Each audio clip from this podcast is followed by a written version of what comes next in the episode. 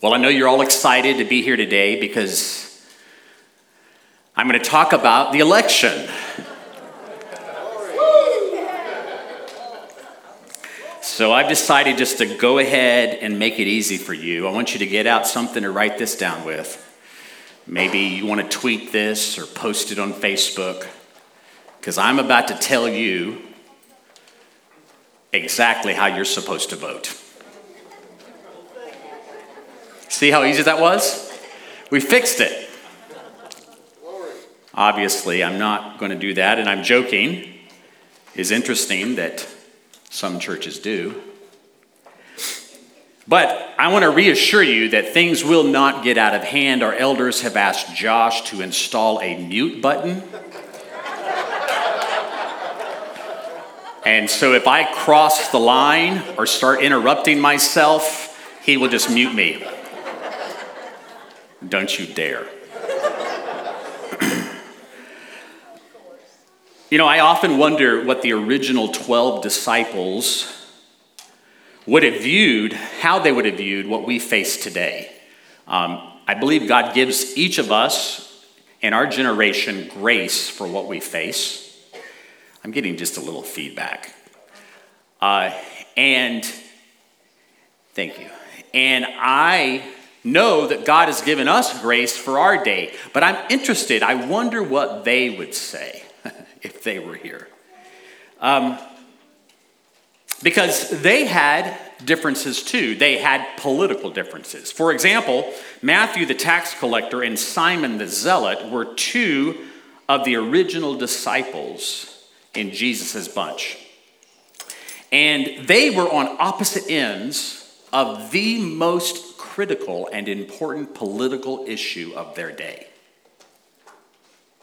That issue was the Roman occupation of Israel. It was the issue that overshadowed everything in Jewish life. It was the central issue of their day. Roman soldiers were stationed throughout Israel to oppress the locals, uphold Roman law, do it oppressively, and to collect taxes for the Roman emperor. And it was a burdensome thing to be under the rule of Rome. And this was a central issue going on in the day that Jesus walked uh, there in the Palestinian area. These Romans would do these things by employing Jews to collect the taxes. Uh, that way, they took the heat and they could also abuse their own people. And as you can imagine, these tax collectors were hated. They were seen as traitors working for the enemy, and they were not liked. So, what kind of political statement did Jesus make about this practice? Well, he went and called Matthew, the tax collector, to come join him as one of his twelve. On the other side of the political, political spectrum was a party called the Zealots, and they were like a, a militant guerrilla group. They were zealous to overthrow the Roman rule. They fiercely opposed Roman occupation, and they often resorted to ambushing and assassinating Roman soldiers when they can get them off just by ones or twos. They were the resistance, they were militant they would take back by force that which had been taken from them. So, what kind of political statement did Jesus make about this political party? Well, he went and called one of them, Simon the Zealot, to be one of his 12 disciples. Now, do you get this picture? Of the 12 original disciples, at least two of them were political enemies. And now they're following Jesus together, walking and talking and living and camping out together 24 7, three and a half years together. Can you imagine the conversations around the campfire at night? And they weren't the only two with strong political views, all the disciples pressed Jesus on multiple occasions to engage the political scene to offer political solutions. They wanted Jesus to capitalize on his popularity, ride the discontent in the public into public office, and to establish a new Jewish government. That's what they thought it meant to follow Jesus. Their concept of following Jesus meant the recommissioning of a new Jewish king that would get rid of Rome. That's what they thought. But Jesus refused to take the bait. And let's remember that it was a type of political power that Satan offered to Jesus when he tempted him in the wilderness. Jesus refused to take the bait. Jesus was having none of it.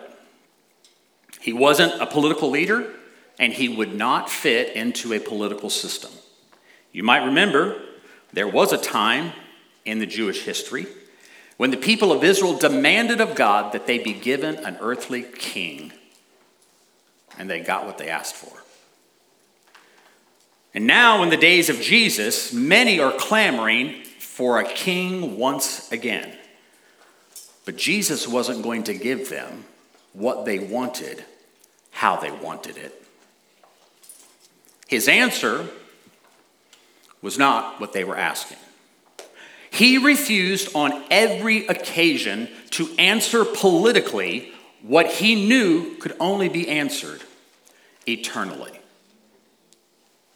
He said to another political leader, Pilate, the Roman governor, My kingdom is not of this world. If my kingdom were of this world, my servants would have been fighting that I might not be delivered over to the Jews. But my kingdom is not from the world. Now, listen, when you have to say something twice, it probably means that it wasn't understood the first time or the first hundred times he had said it. It still wasn't registering. My kingdom is not of this world. He is a king, he has a kingdom, but his kingdom is not of or from the world. Can anyone say amen? So here we are, 2,000 years later. And let's just go ahead and point out the elephant and the donkey in the room. We don't all agree on how we should vote. Awkward. Somebody sitting close by, not next to you, because we separate you. We did that not for COVID, but so you wouldn't hit each other during this message. Somebody sitting in this room is not going to see it the way you do or vote the way you do. And the bigger question may not be why, but how are you going to respond to them? We have to ask ourselves what does this all mean and how must we relate to each other? Do we see those who don't agree with us as being ill informed, misguided, unfaithful, not true believers? Have we created a litmus test for faithfulness? Now, I realize our country is facing a lot of serious problems. It is a very critical time in history, for our nation, for the world. And we all have strongly held views. Most of us do. My wife doesn't really like politics, so she only votes because I make her. I just uncovered you, I'm sorry. But honestly, there's a lot of people that have checked out because it has become so violent. I certainly have my views on things like religious liberty and immigration. I cannot handle the way that we have treated people on the border. I think it's an abomination. Every bit as much as other things that we think are an abomination, like abortion. I can't stand the racial injustice that's happening. I can't stand the fact that our police officers are not being supported. I know there's some corrupt ones in the bunch. I can't stand the fact that we treat prisoners the way we do, and sometimes there's injustice all in the way we sentence them. I can't stand the fact that we are ruining the environment and we're not seemingly doing much about it, but then we can't agree what we should do about it. And I really don't like the character of many of our leaders.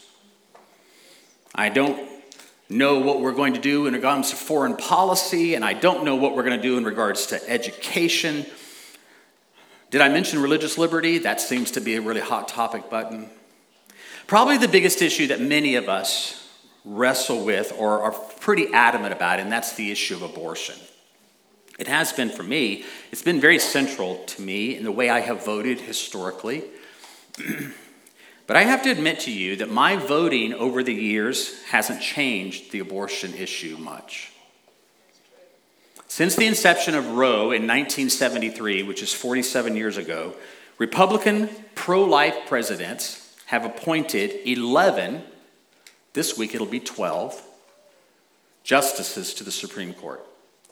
In that same time period, pro choice Democratic presidents have only appointed four.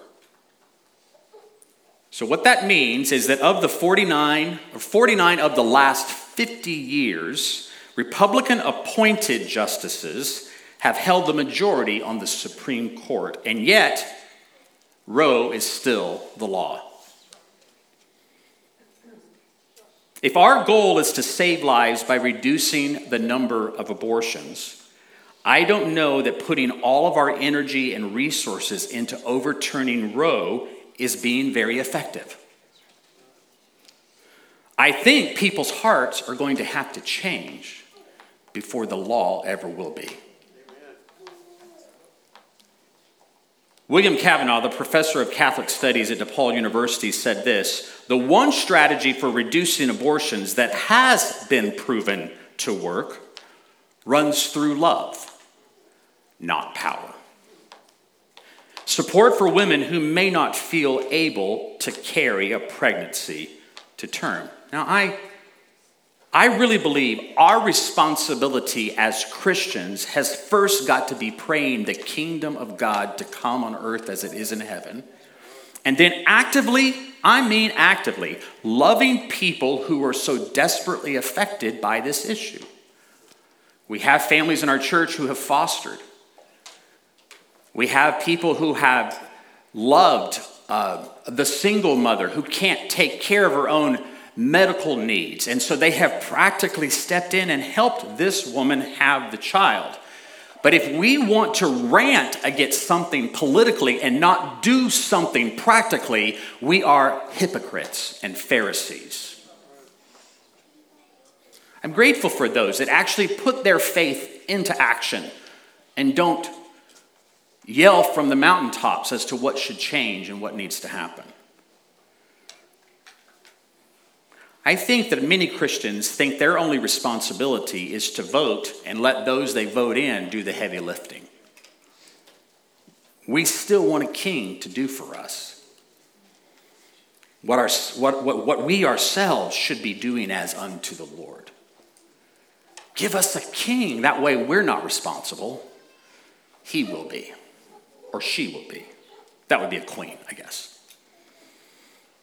And one other thing that I'm concerned about with respect to all of these very difficult issues is that Christians seem to only wake up during election time.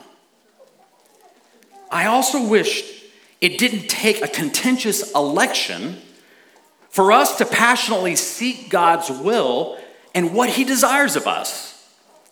I honestly wonder why we don't hear this much noise and chatter from the larger Christian community about the more central elements of God's kingdom. Christian media talks about the election like it's the only thing that matters. Why do we get so riled up about who evangelicals vote for, but passively stay silent about God's purpose and plan the other three years and six months of a presidential term? It's like we have this pinnacle That's what we're to do. Now that we voted, we can sit back and relax and let them do what we wanted them to do in the first place. It seems like the larger evangelical community is only making our nation, is only interested in making our nation more Christian, but not very interested in sharing the gospel that introduces people to Christ. Much of evangelical Christianity is too fixated on Christianizing our nation, but not very interested in having Christ permeate their own heart. And if we think we can vote in what Jesus intends for us to live out, we are sadly mistaken. So, my hope is that when this election is over, and it will be, Thank the Lord. That we will understand that our work as Christians has just begun. We have a responsibility not to vote, that's our civic duty. We have a responsibility to be salt and light in a dark and decaying world. And that is what God has called us to do. He didn't call us to make a Christian nation. He called us to make disciples of all nations. And so we must keep in perspective what we're doing. Now, here's my final point of my message today. It must be a priority for us on how we love one another. That has got to be central to the way we live our lives, how we are gracious and kind to one another, regardless of how people vote or how they line up politically. I believe these issues are something we should be praying about. Most certainly. I, I've had some wonderful conversations this week and some not so good ones. But from our people in our church, I've had wonderful conversations with Sam Chen and, and Cindy and Abby I've had good conversations with Curtis. I've really appreciated for the vast majority of our people how we are trying to make the main thing the plain thing. how we're trying to keep what he's called us to do as central, and then what we're, we're needing to do responsibly and civically, keeping that submitted to him. And, and Abby's made a, a post on Facebook that's gotten a lot of feedback. And her basic premise is the Lord shared with her, told her, that she needed to pray before she voted. And she said to me, It's funny how I didn't think that would be controversial. but apparently it is. Because someone said to her, Of course you need to pray, and then you need to vote for blank. We pray like we already know the answer. And we don't take the time to listen. I want to ask you if you're just adamantly for somebody, what if God said to you to vote for the other person? Could you, could you go there? I mean, you know the voice of the Lord. Uh, I rebuke that in Jesus' name. That can't be the Lord. I know what righteousness looks like. You know, it, when it's our guy in the office, we're hap- more than happy to overlook their shortcomings and say, well, God can use imperfect people.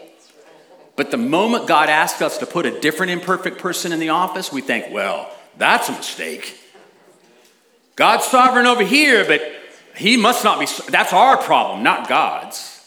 He's either sovereign all the time or he's not sovereign at all. Obedience is better than sacrifice. I, Abby's kind of gotten to, I, I did too. We both kind of got into some heated, well, actually, they were pretty civil mostly. But I just think it's fascinating that we are controversial because we're going to pray about who we vote. I, I think what she was saying is that our praying actually changes us more than it changes the circumstances. And that's what needs to happen. Our hearts need to be changed. It must be a priority for us to love one another, be gracious and kind to one another. I, I can't afford to vilify or condemn brothers and sisters in Christ for seeing things differently than I do. If I choose to pick apart their weakest arguments and focus on my best points, then I probably need to question my faithfulness to Christ's command more than theirs. Here's what I feel the Lord is saying to me out of Romans 14. Why, verse 10, why do you pass judgment on your brother? Or you, why do you despise your brother? For we will all stand before the judgment seat of God. Verse 12 So then each of us will give an account of himself to God. Therefore, let us not pass judgment on one another any longer. Interesting that says any longer. That means they had been passing judgment on each other. But rather, decide never to put a stumbling block or hindrance in the way of a brother. Now, Paul is addressing the church in Rome, which has had converts from both the Gentile community and the Jewish communities. And they have now become believers and they're walking in faith. This was a big issue in the early church. Did they have to, did Gentile believers now have to adhere to all the Mosaic law? And it was an ongoing thing. And Paul and Peter, man, they went at it for a while. And, and it was a council issue. And there was a lot of discussion about this. And can you be a believer if you don't do the Moses law? Talk about a litmus test. And both sides were being intolerant of each other, accusing the other side of being unfaithful to their call. Because the Jewish believers were still adhering to the dietary restrictions of the Old Covenant. And the Gentiles had liberty not to do that. And they were in Christ. They, they were as much believers as the Jewish ones were. Now, we don't really have arguments about diet anymore. We probably should. I know the way I eat. I need to argue that. But uh, those are not our arguments today. But we have arguments, we have issues.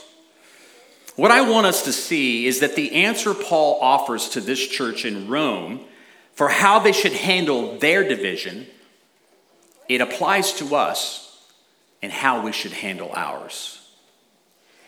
So, as we read a few more verses from Romans 14, I want us to read them in light of how we ourselves are divided. And then, when it reads, what you eat, we're going to replace it with how you vote or how you expect others to vote. Verse 15 For if your brother is grieved by how you want them to vote, I know it's what you eat. Work with me here, okay? You are no longer walking in love. But how you vote, by how you vote, do not destroy the one whom Christ died, for whom Christ died. Verse 17 For the kingdom of God is not a matter of voting, but of righteousness and peace and joy in the Holy Spirit. Whoever thus serves Christ is acceptable to God and approved by men. For then, so then, let us pursue what makes for peace and for mutual upbuilding. Paul admonishes us to build up the faith of others rather than tear it down. Now, I want to ask How's the church doing in that area today? I have believers and leaders that I love dearly and respect who are vastly opposed to each other when it comes to political issues today. And I have tried to listen to both. And for those that see certain things around platforms and principles such as abortion as the primary reason for why they vote, I try to love them and respect them and hear them and I understand it. But I also have a lot of believers and Christians and, and, and, leaders that, that are on a different, little bit of different bent. They see as greater issue than even that, and, and you can see the abortion issue is not as clear cut as we think. In fact, I would encourage you, if you want to hear something very interesting, uh, Phil Vischer, who uh, the creator of Veggie Tales, has a podcast called Holy Posts. And he and his partner have actually put out a video on abortion, helping us see that maybe the tactics we've been going for has not been so effective for us. But regardless, there are others who see the bigger issue of character and other sin that is happening among our leadership and in our nation as being a detriment to the witness of Christ. And I try to hear them and respect them and listen to them, and I understand where they are. I'm not going to tell you where I am, because that's not the issue. The issue is can we not love one another? Why must we tear each other down? When I believe both communities are dearly trying to hear God and obey Him, praying before they vote, like Abby told us we ought to. Paul admonishes us to build up. Being right has its drawbacks, especially when you assume everyone must accept the way you think and do it the way you do. The original 12 had to learn this. They had to adjust towards each other based on what Jesus told them on the night he was betrayed, and he said it this way By this, everyone will know that you are my disciples if you vote the way I want you to. No, he didn't say that. If you love one another. These disciples had their differences, but what set them apart was their love for Jesus and their love for one another, and it showed up in how they preferred one another, and it showed up in how they supported and served and wrestled with one another, and it showed up in how they were willingly uh, picking up their own crosses and denying themselves and following Jesus and they were forsaking their political views and their dreams and their families and their professions and even their lives. We may honestly believe that the only way to save our nation is to vote for our preferred candidate and to enact our platform. But I suggest to you that the only salvation that can be had comes from the Savior. And his name is Jesus. Chuck Colson said this before he died The kingdom of God will not arrive on Air Force One. Americans may elect the leader of the free world, but the King of Ages, immortal, invisible, the only God, will still rule the universe. And my friend David, uh, David Cassidy, a pastor in Nashville, said, Thy kingdom come won't find its culmination in this or any other election cycle. Don't be deceived or dismayed. The yard signs will soon be gone. What we do here and now that is eternal will remain. Do justice, love mercy, walk humbly, befriend, pray, serve, rejoice in the Lord. Always. And again, I say rejoice. May the world know that we are his disciples, not by how we vote but by how we love. Amen. To those who have been given a faith as valuable as yours in the righteousness of our God and Savior Jesus Christ, may you know more and more of grace and peace as your knowledge of God and Jesus our Lord grows deeper. He has, by his own action, given us everything that is necessary for living a truly good life, in allowing us to know the one who has called us to him through his own glorious goodness. It is through him that God's greatest and most precious promises have been available to men, making it possible for you to escape the inevitable disintegration that this world produces while you share in God's essential nature. For this very reason, you must do your utmost from your side and see that your faith carries with it real goodness of life. Your goodness must be accompanied by knowledge, self control, the ability to endure, And your endurance must always be accompanied by devotion to God. That in turn must have in it the quality of brotherliness. And your brotherliness must lead to Christian love. If you have these qualities existing and growing in you, then it means that knowing our Lord Jesus Christ has not made your life complacent or unproductive. The man whose life fails to exhibit these qualities is short sighted. He can no longer see the reason he was cleansed from sin. Set your minds then on endorsing by your conduct the fact that God has called and chosen you if you go along the lines I have indicated above, there is no reason why you should stumble. And if you have lived the sort of life I've recommended, God will open wide to you the gates of the eternal kingdom of our Lord and Savior, Jesus Christ.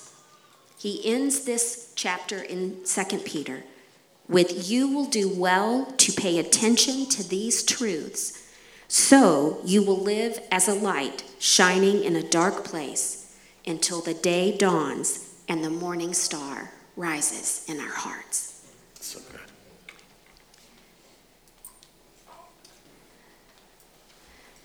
Father, we hear your love in the words today, but we also hear your rebuke.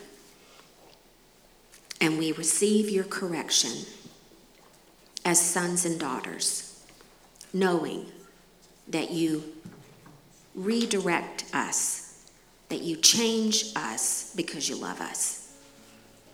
We want to not only hear and acknowledge, but we want to walk away remembering what we've heard. That this word would be made alive in us. Mm-hmm. That we would live an amended life. Yes. That our lives would be productive and fruitful for you and that we would bring the kingdom to bear in our relationships with neighbors and with enemies. That we wouldn't limit what you can do by what man decides is reasonable. Yes. But we would be willing to engage in impractical obedience. Yes, that's right. Keep us alert, Father. Keep us in your presence. Keep us obedient by the power of Jesus. Thank you for this opportunity, Lord. This season, this time could be the answer of our prayers. Yes.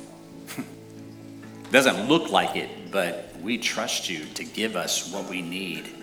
And this could be the chance for your people to love so intently that the whole world would know that we are your disciples. Help us to love, Lord. Sure, vote and talk and encourage and even debate sometimes, but help us make the main thing, the plain thing. That our love for you, with all our heart, soul, mind, and strength, and our loving each other, our neighbor as ourself, those who persecute us, those who are our enemies, and certainly those who are brothers and sisters in Christ. Let us love aggressively that the world may know we belong to you. In Jesus' name, amen. Let's stand together.